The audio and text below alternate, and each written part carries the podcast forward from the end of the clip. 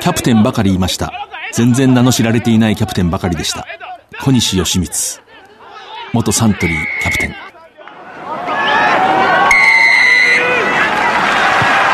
藤島大の楕円球に見る夢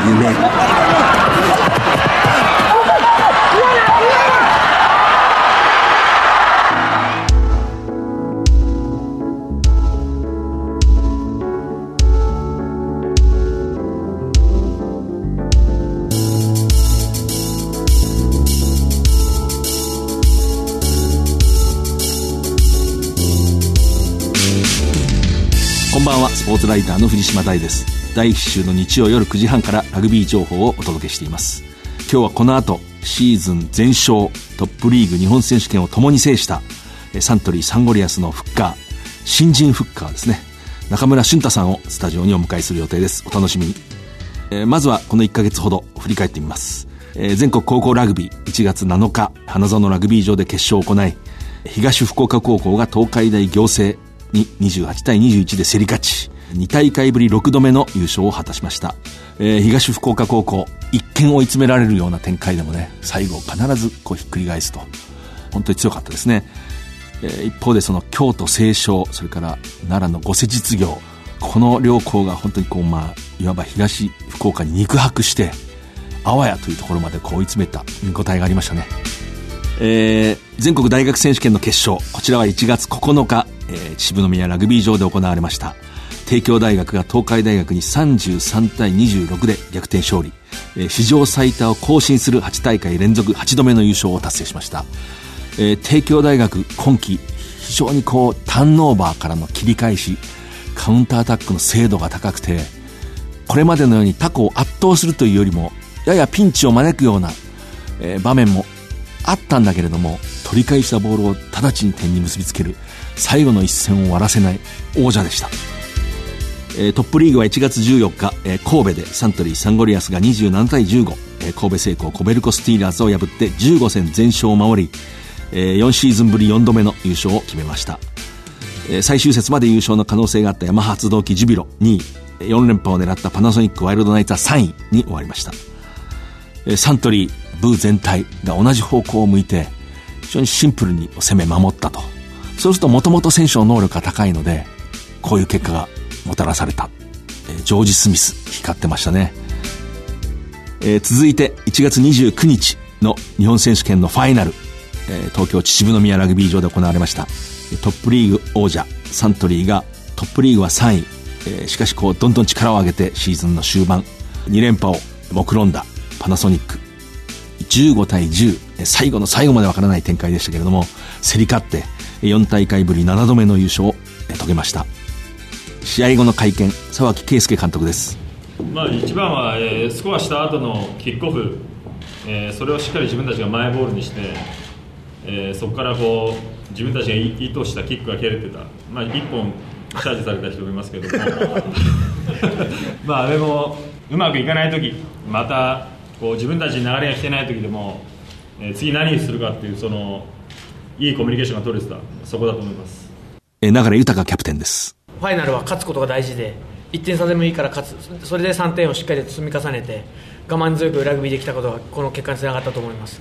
この1年間本当にハードワークして意思を持ってトレーニングしてきたことがあのこの結果につながったと思うので優勝できて本当に嬉しく思います。ボールの争奪に見応えのあるファイナルでした。藤島大の楕円球に見る夢。この番組はラグビー女子日本代表を応援する西南商事の提供でお送りします圧倒的な機動力と高い技術力そしてそれを生かすチーム力西南商事のリサイクルで東北の未来を笑顔に Recycle more. We can. Say none. えー改めまして、スポーツライターの藤島大です。今夜はシーズン2冠を達成した、サントリーサンゴリアスのフッカー、中村俊太さんにお越しいただきました。よろしくお願いします。中村です。よろしくお願いします。中村俊太さん、ルーキーですね。まあ、新入社員でもありますけれども、1年目にして秋からの公式戦全試合に出場してます。先日のえ日本選手権の決勝も、えしっかり出場していると。ざっとキャリアですけれども、まあ、176センチ105キロ。まあ、東京都の出身ですね。杉並ラグビースクール、北中野中学。この北中野中学っていうのは、あの、ラグビー界にとっては大切な学校の一つで、東京っていうのはもともと私学を除くとあんまりこう公立中学のラグビーっていうのは盛んではなくて、この北中野中学、それから世田谷の千歳中学、ここにこうそういう伝統があって、まあ、ここから本当に多くの選手がこう生まれていると。いうことです。で、そこから東院学園に進んで明治大学に入る。そしてサントリーに入社するということです。ジュニアジャパン U20 の日本代表、それから高校ジャパンでもありました。で、まあ、早速ですけれども、明治からサントリーに入って、前のシーズンこそサントリーやや低迷しましたけども、競合に入って、いきなりこう全試合出場とこう想像してましたか？自分で。いや、自分の中ではやっぱ3年計画というか、3年でスターティングメンバー、うん、メンバーに入るっていうのが一つの目標だったので、うん、まあこの1年目から多くの出場機会をいただいて感謝してます、うん、監督に。えー、こういけるっていう感じがしたのは？そうですね、やっぱあの、東芝とのプレシーズンの試合に出場させていただいた時に、社会人のトップレベルと試合をしてでも自分の通用する部分っていうのが少し見えたので、まあそれを磨いていけば絶対にまあ、今年から試合出れるんじゃないかなっていう感覚ではありました。うん、しかも、大切な試合、例えばトップリーグの事実上の優勝のかかったヤマハとの試合、ああいう大事な試合、しかも相手がスクラムを強い。12月24日でしたかね。ねあの試合、後半でしたね。ねえー、22分でした。はい、あれ、時はどうでした？やっぱりこう、組んでみて。いや、あのーうん、すごく、まあ圧力というのは感じましたけど、うん、うちの須藤、3番の須藤も、うん、えー、石原も、非常にいい、気持ちよくスクラム組んでたので、うんうん、あ、まあこれは組んで大丈夫だな、いけるなっていう感覚では正直ありました。うん、ああいう時って、まあ一応大事な試合で、最後こうスコアちょっと空いた形ですけど、まあまだわかんないっていうね、こう展開の時に、非常に月並みなジャーナリストとして失格の質問ですけど、緊張するんですか、やっぱり？いや、もう緊張しますね。はい、うん。すごく緊張してましたし、なので、入ったプレーが、スローイングだったんですけど、うん、マイボールの。うん、案の定ミスしてしまいましたね。緊張して。そうですか。そういう試合でももう起用されて、そしてまあ本当に記憶に新しい日本選手権のファイナル、あのパナソニック、本当にもうね、最後の最後までわからない試合。あの試合も後半の15分にしっかりこう、ピッチに登場したと。あの時も同じ心境ですか？そうですね。ただ、あの、パナソニックとはトップリーグでも対戦があったので、えー、ある程度相手のイメージというか、うん、っていうのは分かってた出場だったので、すごく山ハゼに比べれば、そういう緊張はなかった一度やってるってことですね。はい、で、まあ、9月17日に、トップリーグで当たった時は、まあ、パナソニックややチーム作りが、まあ、遅れていて、サントリー45対15で解消してるんですけど、まあ、この間のファイナルは、まあ、そういうわけにはいかなくて、相手も、まあ、全然違いましたか、やっぱりパナソニック。そうですね、あの、やっぱまとまりとか、うん。えー、まあディフェンス面もそうですけど、すごいチームとしてなんか成熟した、うん、ってそんな感じを、まあ試合をしてて思いました。スクラムのは違いますやっぱり？スクラムそうですね。やっぱ9月やった時はもっと前に出れて、はいはい、自分たちのやりたいことがすごく全部できたみたいな、うんうん、そんなイメージがあったんですけど、はいはい、あの、まあ、そうはさせてくれなかったですね。うん、はい、あれ、こう、ファイナルの時は、あの、向こうの堀江翔太がちょっとフランカーに下がったり、こう、はい、怪我人のね、負傷者の。でも、フッカーとしても組み合いました、あの時。と、一本、うん、多分組んだと思います、ね。うんよく聞かれるんですけど、堀江さんっていうのはスクラム強いんですかってよくファンの人に聞かれるんですけど、どうですか？言える範囲で。いや、あの、それはまあ弱くはないでしょう。いや、本当にあの、トップレベルだと思いますけど、うん、やはりあの、サントリーの、まあ2番でずっと出場している青木さんが、うん、まあ僕が今までトップリーグで組んだ中でもやっぱ一番強いなっていう感触はあります。うん、それは実は私今季見ていて、ある意味こうサントリーの裏のっていうか、MVP は青木ではないかと思ったんですけど、現場で相手チームのフッカー何人か聞きましたけど、あるチームの選手がもう、青木さん、半端ないってこう、今の言葉で言ってましたよね。あの、半端ないって言ってましたけど、もうちょっと異様になんか全てを掴んでしまったっていうような感じですか？そうですね、うん、もうなんか、クラウチでダウンして、セットでちょっとまあ、掛け合うとかやり合うん。ですけど、まあそこでもう勝てないな、押せないなっていう感覚を、なんか初めて経験させていただきました。それ組む前ですか？組む前に。前に押せないとわかる。もう自分の姿勢が作れない。ああ。まだ組み合ってないのに作れない。はい、それは面白い話ですね。これはちょっとここだけでしばらく掘り下げたいと思います。つまりその前をもう決められちゃってる。そうですね。で、自分が入っていこうとしても、うん、まあ肩で絞ったりだとか、自分の体重のかけ具合でコントロールして、で、ヒットの時には一番自分が強い姿勢っていうのをもうなんか作り上げちゃってるみたいなイメージです。反対にこう、向こうが攻めてくるときも、こっちの一番嫌なところにこう来るようなそうですね。もうロックされ、動けないみたいな。はいそれね、僕同じ話をね、青木、その人から聞いたことあるんですけど、ジョン・カーワンの頃の、ちょっと今正確なあれ、あのね、クラシックオールブラックスかな。往年のメンバーが来た時に、あの、オリバーっていうね、オールブラックスのものすごいフッカーがいたんですね。で、もうややもう、今の青木ぐらいの感じの、こう、晩年のキャリア。で、どうだった？って組んだらって言って、同じこと言ってましたね。こう何をしても、吸い込まれたり空に逃がされるような感じで、びっくりしましたって言ってて、多分、青木さんもその域に達してきたんじゃないですかね。いや、もう本当そうだと思いますね。すごいですね。言葉では本当表せないような感覚に自分がなってしまう感じですね。組む前に決まってるんですね。これは私もこう勉強になりました。まあだからそれをこうチームの中で組んだり、まあいわば競争相手でもあるし、そうですねまあ半分は師匠でもあるし、まあ非常にじゃあ刺激になりますね。いや、もう本当に、この1年ですごく自分も、まあスクラムの部分っていうのは成長した一つの部分かなと思います。ここにいない人の話をまあ延々としましたけど、でもそれ、それがまたね、あの、やっぱり、強豪チームに入る喜びの一つですね。簡単に試合に、まあ、レギュラー先発になれない代わりに、重要な人がそこにいるっていうね。で、まあ、あの、パナソニック戦最後、相手がまあ、猛攻を仕掛けてきましたよね。であの時は、今、本当の気持ちとして、もう絶対取られないと思ってました。いや、全然そうは思ってないです。そうですか。やっぱり、一人一人のレベルっていうのは、正直パナソニックかなりレベルが高いと思うので、本当に一人誰かが気を抜いたら、まあすぐスコアされちゃうんだろうなっていうのはすごい感じてましたね。やっぱりそう緊張しながら守ってる。そうですね。はい。ずっと気張って、っていう感じですね。うんあの試合は、あの、非常にこう、ある意味、クロート好みというか、ね、あの、接点の厳しさと、非常に見応えがありましたけれども、華やかな試合ではなかったけれども、あの、サントリーのジョージ・スミスも相変わらず、あの人どうですか一緒にこう、プレイして。いや、もう、本当に、あれ何者ですかね本当にすごいですね。はい。プレーンもちろんそうなんですけど、かけてくれる言葉だったり、っていうのもすごくなんか日本人にはないようなタイミングだったり言葉っていうのをすごいかけてくるので、あそうですか。まあ一緒にいたら安心する。試合中ですか？試合中もそうですし、練習中もそうですし。その、普通こう、ちょっと練習が例えばブレイクして、行こうぜとか、そういう感じじゃないんですね。いやもうそうですね、あの、チームの雰囲気が悪くなる、なりそうっていう時に必ずジョージが何かを発して、それをまあ食い止めるじゃないですけど、なんかすごいですね。例えば、提供戦勝った、ええ。あと非常に内容悪かったんですけど、まあちょっとチームの雰囲気が、まあ悪悪くはないですけど、そういう時にジョージが今週、まあこういう、そのファイナル、カップがかかった試合をできるっていうのは人生でも数回しかないんだ。今週は絶対に最高の準備しなきゃいけない。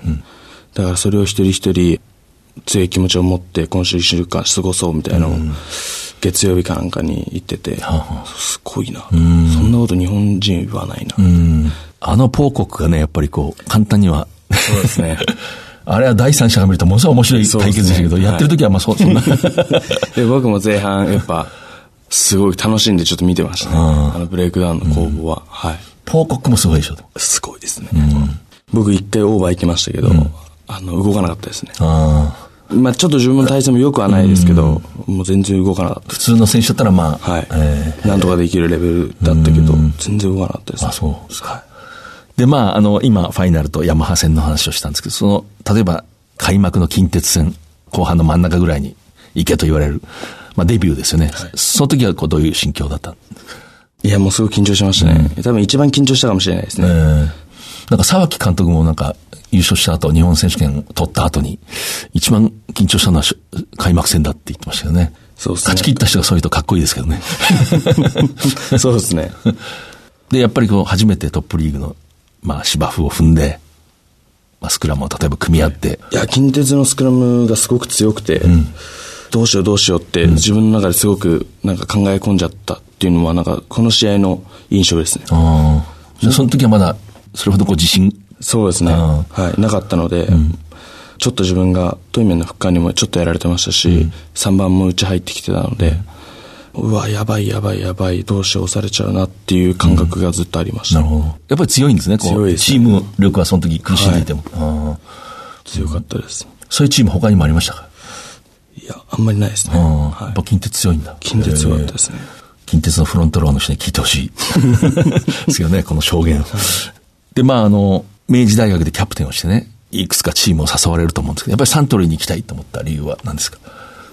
そうですね、あのーまあ、最初サントリーは別の選手に声かけててですね、まあ、僕には興味もなしだったんですけど、断られて僕のところに、まあ、そういう形でドラフトにという形で誘っていただいて、まあ、最初はあんまり行けなかったんですけど、あの、やっぱり、ゲンさん、明治のフォワードコーチ。はい、佐々木さん、あの、U20 の時に一緒にやらせていただいたので、人柄。で自分がやっぱ強みを発揮できる場所、生かしてくれる人っていうところを考えた時に、まあ一番サントリーがベストなオプションだったんじゃないかなと思って、えーサントリーしました。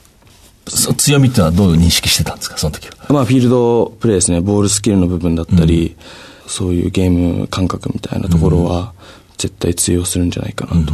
それをうまく引き出してくれる監督、やっぱ佐々木さんだったんじゃないかなと。今、沢木監督非常に人気があって、女性ファンが急増してるっていう、これである人が言ってたけど、こう苦み走ってちょっとこう、まあ一見不愛想で、怖そうじゃないですか。で本当はどういう人ですか？いや、すごいもう、優しいですよね。まあ、提供戦の時とかもすごい厳しいコメントされてましたけど、選手に愛を持って接してくれてるなっていう感覚ですね。はい。簡単に妥協しない雰囲気がいいですよね、あの人そうですね。ええはい。いいものと悪いものの、まあ、区別っていうのをすごくつけてくれる。で、自分たちがやらなきゃいけないことっていうのもすごい明確にしてくれる監督だと思います。はいあの人はこう、なんとなく俗に言うオーラ。まあちょっと近寄りがたいような、ああいう感じってのはいつも思うんですけど、非常にコーチにとっては、すごい大切な、あの、ヤマハの清宮監督なんかもそういう感じですね。こう、簡単にすっていけない、あの目で睨まれるとなんかこう、エディ・ジョンさんまたちょっと違いますね。こう、そその前に言葉を発して相手を威嚇するみたいな。そそういう感じじゃないんですよね。こう、なんか、黙ってでもこう、で、怖いんですか、やっぱり？怖いっていうか、厳しいんですね。厳しいですね。でも僕は、その U20 の時も2年間一緒にやらせてもらったので、まあ大体分かってましたし、その時に比べたら優しいなってあ、僕は感じますす。。ええはいあ、丸くなったんだ、あれでも。はい はいええサントリーが勝ち切ってみてね、やっぱり大学から入って、あ、こうだからこのチームは勝つんだなって思う、振り返って。まあ、やっぱりあのーチームの矢印が一つに向いていた。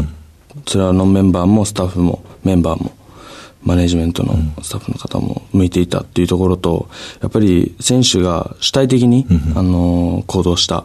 ラグビーに対して受け身にならずに主体性を持って取り組んだっていうところが、まあ、すごく今年、そのサントリーが優勝できた一つの要因なんじゃないかなと思います。これね、その、ほんの少し前まで大学でキャプテンをしてて、おそらく改革をして、ベスト4まで行きましたけれども、今思うとね、こう勝ってみて思うと、ああ、こうしたらもっと勝てたなって思うことありますか？ああ、そうですまあ、ね。レベルは違うにしてもね。まあ、あんまり考えないようには正直してますけど、もっとぶつかり合った方が良かったかな。選手ともそうですし、コーチとももっとぶつかり合った方が良かったんじゃない？かな。これ私も12年間コーチしたことあるんですけど、高校と大学で。これは本当ぶつかり合うっていうのは本当にテーマでね、いつぶつかり合うかっていうのが非常に大事で、あんまり試合の前の日にぶつかってたら負けちゃうんで、やっぱりこう、でもどっかでね、シーズンのどっかで本気でぶつかり合って、一時は険悪な雰囲気になると非常に大事なことでね、で、その後起こることに何か真実があるっていう。これはでもなかなかこう、その時はね、やっぱり嫌な気持ちになるし、一瞬。それはリーダーとしては考えるところでしょうね。明治大学のキャプテンの時に、まあ、いわば変革をおっしゃって、こう、文化を変えたっていうようなことをね、おっしゃってたのを覚えてるんですけど、やっぱりこう、チームってその文化、カルチャーっていうのはすごい大事で、おそらくサントリーというのは、特に今期のサントリーは非常にカルチャーというものを感じさせた。いや、もうハードワークですね。本当に。で、チャレンジ精神を常に持つっていうところが、まあ、サントリーの、その、なんていうんですか、カルチャーだと思いますね。それがやっぱちょっと低かったのが提供戦だと思うんですよね。本当に強いチームでしたけど、トップリーグチャンピオンとして、まあ、ちょっと恥ずかしい試合をしてしまったかなっていう思いますね。結局トップリーグを見ていても、やっぱりカルチャーを持ってるところが必ず上に来るし、パナソニックしかり、まあ東芝も本来持ってますね。で、サントリーがそれを培ってきて、で、ヤマハが清宮監督就任以来それをこう、まあ急速にカルチャーを作り上げて、まあ上にこう来る、戦力の割にはグッと来る。で、サントリーなんかすごく感じて、あの、例えばあの、ウィーラーってロックの選手なんて、外国人でパッと来て、完全にサントリーの位置になりきって、黙々と戦うでしょ。ああいうところはやっぱり強いなと思うんですけどね。いい選手でしょ、あの、ウィーラーってロックの。いやー、すごいですね。ハイランダーズ。あの、もうもちろんプレーもそうですけど、すごく人間的な部分もですね。あ、そうですか。すごいですね。やっぱり本当にトッププレイヤーだなって、そう感じましたね。やっぱりこう、カルチャーがあるチームだと外国人の選手も非常にこう力を発揮するなっていうのは私はこう思うんですけどね。さっきのジョージ・スミスもそうだし。えっと、じゃあこれからちょっと中村俊太さんのなぜここに至ったのかっていう話をちょっと聞いていきたいんですけども、お父さん、中村則夫さん、やはり明治大学のフッカー、背番号2でした。いい選手でしたね。あの、東京にある私立の城北高校っていうところから明治に行って、私なんかが当時の感覚で言うと、割と私学のき綺麗な学校って言ったんですよ。えそっからあの、当時の明治大学っていうのは別に汚いわけじゃないですけど、あの、猛者がね、も、荒々しい猛者が全国から集ってる、えーものすごい、それこそカルチャーがあって、厳しいこう上下関係があって、あそこから私なんかのイメージできるんですけど、東京のこう、私立の、からあそこに入って、さぞかし大変だろうなと一回聞いたことある大変でしたって言ってましたけどね。本当にあの頃の明治は伝説がいっぱいあって、今言うとこう、えー問題になりそうなこともあるんで、言うのやめておきますけどね、あの、えー漫画の劇画に出てくるような話がたくさんある。しかしその分やっぱりその全国から集まった猛者がその中で、こうなんていうか弱肉強食のね、弱肉強食って言ってもその全部虎同士の全部がいい選手だったんで、当時は。今ほどこういい選手が分散しない時で、どちらかというと明治と同志社に非常にこういい選手が集まってる時代があって、そういう名残があって、えーその中に、城北城北っていうのはその城北高校花園に出るような学校ではなくて、そこに飛び込んで、レギュラーになって、しかも明治のスクラムを組んでたと。まあただもんじゃない人だと思うんですけどね。まあ、そのお父さんの影響もあってラグビーを。そうですね。はい。最初はラグビースクールですか？そうですね。小学1年生の時にラグビースクール連れてってもらって、どこの？最初川崎ラグビースクール行ったんですけど、まあちょっと、僕が多分ダダこねて、行きたくないって言って、じゃあ近くの杉並行こうよ ってなって杉並に行って、あ杉並ラグビースクール。はい。で、最初はあの、砂遊びから始まったんですけど、まあ気づいたら、どっぷりハマってたっていう感じですね。うんで、まあ、党員に進んで、党員の時はあの、理工のあ浜野がキャプテンだったので、僕バイスキャプテンをやらさせてもらってました。うん、バイスキャプテンか。はい。時を見てました。で、まあ、明治大学に父上と同じ道を歩むんですけど、お父さんに聞かされてたと思うんですね、多分明治の昔の話を。はい若干和らげながらも。で、そういう感じじゃなかったでしょ、もう。入って。それがある種厳しいでしょうけど。ねまあそうですね。強いクラブなんで。うん聞いてたほど、あの、すごくはなかったですけど、やはりあの上下関係はあって、4年生と1年生は喋っちゃいけないとかですね。目線は下げて喋るとかね。あ、まだ残ってました残ってましたね。へー1年生の時は。はい。えーで、まあ、入って、自分がキャプテンになって、その文化を変えたって僕は、すごい印象に残ってるんですけどね、学生時代話してた、試合後の囲みの取材の時。やっぱりいろんなことは改革したんですか？まあ改革っていうとまあ本当大げさですけど、本当当たり前のことを当たり前にやるっていう、ただそれだけですね。はい。中村俊太さんがサントリーのようなクラブに入って、いきなりこう全試合出場できるっていうのは、やっぱりそういうこう大学のリーダーシップのね、経験も関係してるんではないかと。そこに大学ラグビーの価値があるなっていうか思うんですけどね、こう、すぐにトップクラブに、その国のトップのクラブに、例えば10代で入るっていう道もあるでしょうけれども、やっぱりその小さい世界かもしれないけど、ある大学の中でリーダーになって100人ぐらいいる部員をね、こう統率していくっていう経験っていうのは、得難いんじゃないかと。どうですか、そのやっぱりキャプテンをやったっていうこと。いやー、すごいまあ成長できたと思いますし、はい。大変なこともまあ多々ありましたけど、本当やってよかったなと思いますね。で、これもまたリスナーの声が私に聞こえてくるんですけど、今年の明治どうしたんだ？いや、本当にこうね、強くなってきて、えー一緒にこうみんな期待をしてたら、まあ、京都産業大学も素晴らしかったですけども、あの試合。見ました？映像か。もちろんあのええライブでええしっかりと J スポーツで見させてもらいました。こう何を感じました？いや、もう残念で全国の明治ファンに。こう残念でした、本当に。はい。まあ、源さんがコーチやってはいはて、で、部署も、あの、隣なので、すごい近いというのもあって、よくあの、練習見に行ってたりしたんですけど、まあ、ちょっとなんか、去年とはまたちょっと違う雰囲気がチーム内にあったなっていうのは正直感じるところですね。うんはい。まあ、本当にさっき言いましたけど、主体性があまり感じられなかったなっていう、やっぱ、どちらかというと、トップダウンの、感じで、選手たちもあんまり意見言ってないし、なんかすごいやらされてる感がすごい練習にあったんじゃないかなっていうのをすごい感じますね。これはまあ、先輩としての愛のメッセージですね。でも、これからの後輩に。あの、批判ではないと思いますね。あの、というのは、大概そうなんですよ。やっぱり大学生って、いいコーチが来た時の方がそうなることも多いんですよね。これすごく面白い現象で、やっぱり優れたコーチが来ると優れてるなと思うんで、全部この人の言うことを聞いてやっていこうって思う。それはそれでこう大事なことなんですけれども、こう、そこにね、それを殻を少しこう破ったり、本当に難しいですね、ラグビーっていうのは。そうですね。僕ももう、あの、春のシーズンの、ちょうど、琉球と春シーズン試合やった時に負けたんですね。ええその時にあの、戦術のことで、まあ、小村当時ヘッドコーチと、とぶつかってですね、もう3週間口を聞かないっていう、なるほどね。ええそういうのもあったりして。まあ、つまりぶつかり合うってさっきそうですねの話ですね。ええうん例えば今度学生が何でもかんでも自分たちで好きにやりましたら、それはそれで負けるんですよね。で、この辺の感じっていうのは、僕も長くコーチやったけど、ここだっていうこうポイントってのはなかなかね、その都度違うし、っていうような経験をもう22歳ぐらいでしてしまうんですよね、キャプテンっていうのは。これはこれは素晴らしいと私は思うんですけどね。うん、で、あの、ポジションは、こうずっとフッカーですか？で小中まではスタンドやってましたね。ああ、だからハンドリングが。そうですね。よかったです。うん、ハンドリングすごい上手ですよね。このフィールドプレー。そうですね。うん。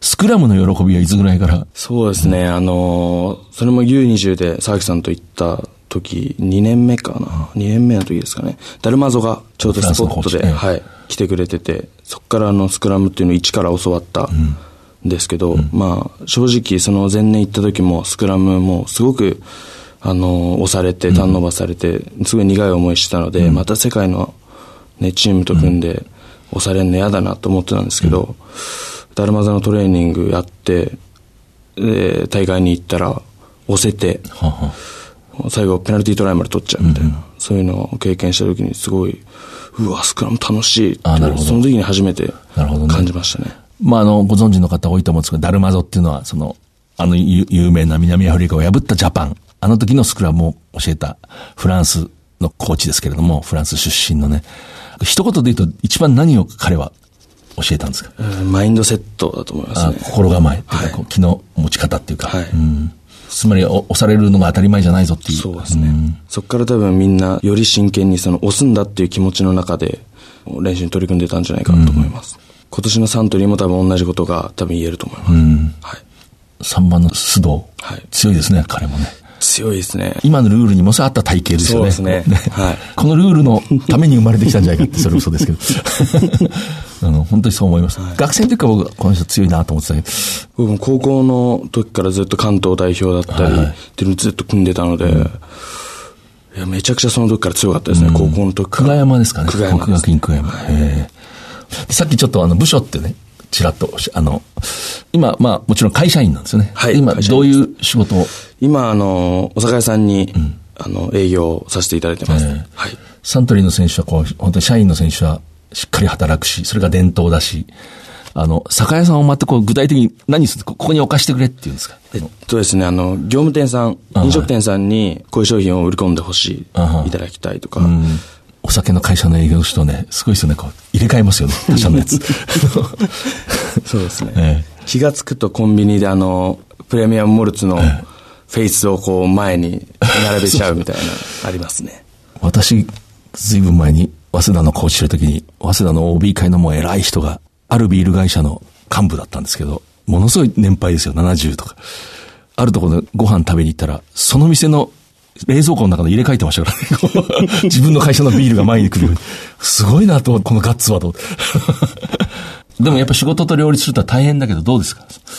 他の多分チームでは経験できないことを経験させていただいてますし、試合の次の日に、例えば、酒井さんに挨拶に行くと、昨日の試合良かったねとか、今度試合見に行くよとか、そういう励ましのメッセージなんかもすごいいただいてたので、あの、自分としてはやる気もすごく上がりましたね。ああ、そうですか。うん。それなんか嬉しいですね、やっぱり。嬉しいですね。うん。こう、今、全試合出場を遂げて新人にして、次何をこう、自分は身につけるっていう気持ちですか、今？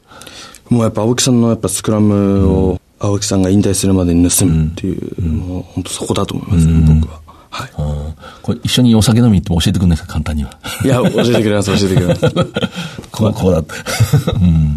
教えてくれます。でもその知識があっても、実際できるところにはまた違うそうですね。相手がいることまただし。そう違うんでね。はい。あれ、フッカーっていうのはスクラムのね、ある意味中心だと思うんですけど、試合の途中でも気づくときあるんですか？例えば最初やられてるけど、あるチームと組んで、自分が少し負けてるけど、途中で、あ、ここだっていうような、そうですね。まあ、ジャブをやっぱ打ち続けることが非常に大事だと思っててそれはどういう、えーことあの、押せなくても、プレッシャーをかける。ずっと組み続けるっていうことが非常に大事だなと思ってて。ヤマハの試合もですね、最初、まあ、運よくターンオーバーできましたけど、ええ。そのジャブ打ってたことで僕が入った時も、その、プレッシャーをかけ、そうですね、そういう、まあ、駆け引きみたいなところも非常にありますね。こう中村さんみたいに、ハンドリング、元スタンドオフで、ハンドリングうまいし、こう、フィールドに出たらすごい活躍できる。力を発揮できる。そうすると、こう、例えば普通のスクラムは、やや普通に組んで走る方にエネルギーを取りたいって人間なら思うじゃないですか。その気持ちはもう封じるわけですか。そうですね、もう、まあ、戦術としてそういう、まあ、ダイレクトフッキングで速いデリバリーしたりっていう時はありますけど、もう基本的には全部押す。全部ジャブを、はい。ジャブ、ジャブを、あるいはストレートをそうですね打つと。。打ち続けるっていうことを、本当今年やってました。あれ、こう、スクラムを本気で押す。しかも、相手も重くてね。必死で押すけど、そうは動かないと。でもやっぱ押すと。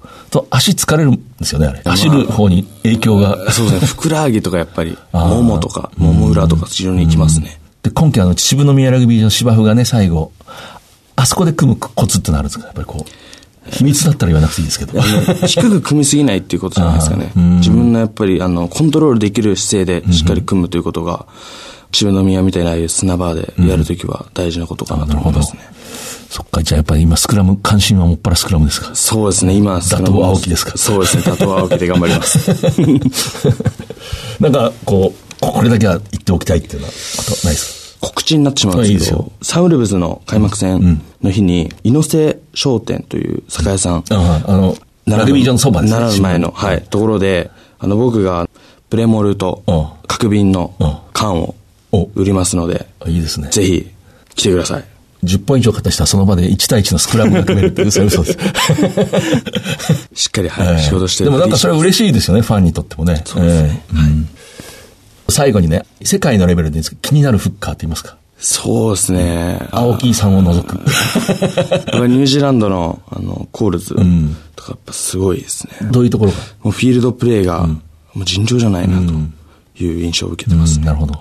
で、まあ今後ね、こういうところに上がっていきたい、えーここを目指していくということがあったら、一言お願いします。そうですね。やっぱりあの、ラグビーやってる、ね、選手として、サンウルブズだったり、日本代表っていうのは絶対に経験したい目標の、あの、ものだと思いますんで、そこをしっかり目指して、でもまず、あの、青木さんをしっかり越して、サントリーで2番をつけれるように頑張りたいと思います。一番近いところにね、一番そうですね。優れた人がいる。幸せですね。まあ大変だけど。幸せですはい今夜のゲストは中村俊太さんでした。忙しいところ本当ありがとうございます。ありがとうございまし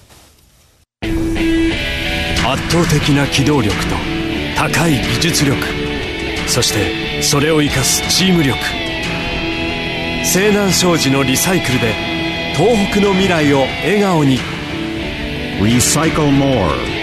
We can. Say none. キャプテンばかりいました。全然名の知られていないキャプテンばかりでした。これあの、小西義光さん、かつて、えー日本代表のスクラムハーフでした。えーあの、ウェールズに、えー一緒に前線をした1983年の有名なテストマッチに出場していた松尾裕二さんとコンビを組んでましたね。で、この人がそのサントリーのラグビー部っていうのは1980年に創部するんですけれども、1985年から87年キャプテンを務めた。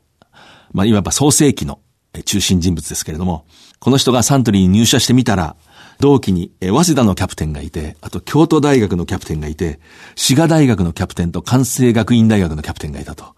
で、みんなその、まあ、早稲田はチームとしては強いけれども、その個人的にものすごく有名な選手というわけではなくて、そういうチームだった。そこから始まったんだって、まあ、いうようなコメントなんですけれども、サントリーがやっぱり創世期に、そのチームの強さはいろいろあっても、例えば滋賀大学、決して強豪ではない、え京都大学もそうですけれども、キャプテンが集まっていた。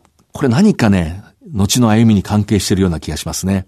クラブっていうのはその一番最初のメンバーの性質、性格が決めるんだっていうのは、あの、大西哲之助さんの言葉なんですけれどもね、一番最初の集まった人間の性格がそのクラブの100年後の性格を決めていくんだ。えー何かそういう感じがします。小西さんも専修大学でキャプテンでした。ラジオ日経のこの番組のウェブサイトからは番組のご感想などお送りいただけます。来週のこの時間、再放送があります。次回は3月5日夜9時半からです。2月25日渋宮ラグビー場でスーパーラグビーの開幕節、サンウルブズとハリケーンズがぶつかります、その結果などもお届けします。それではまた藤島大でした。藤島大の楕円球に見る夢。この番組はラグビー女子日本代表を応援する西南商事の提供でお送りしました。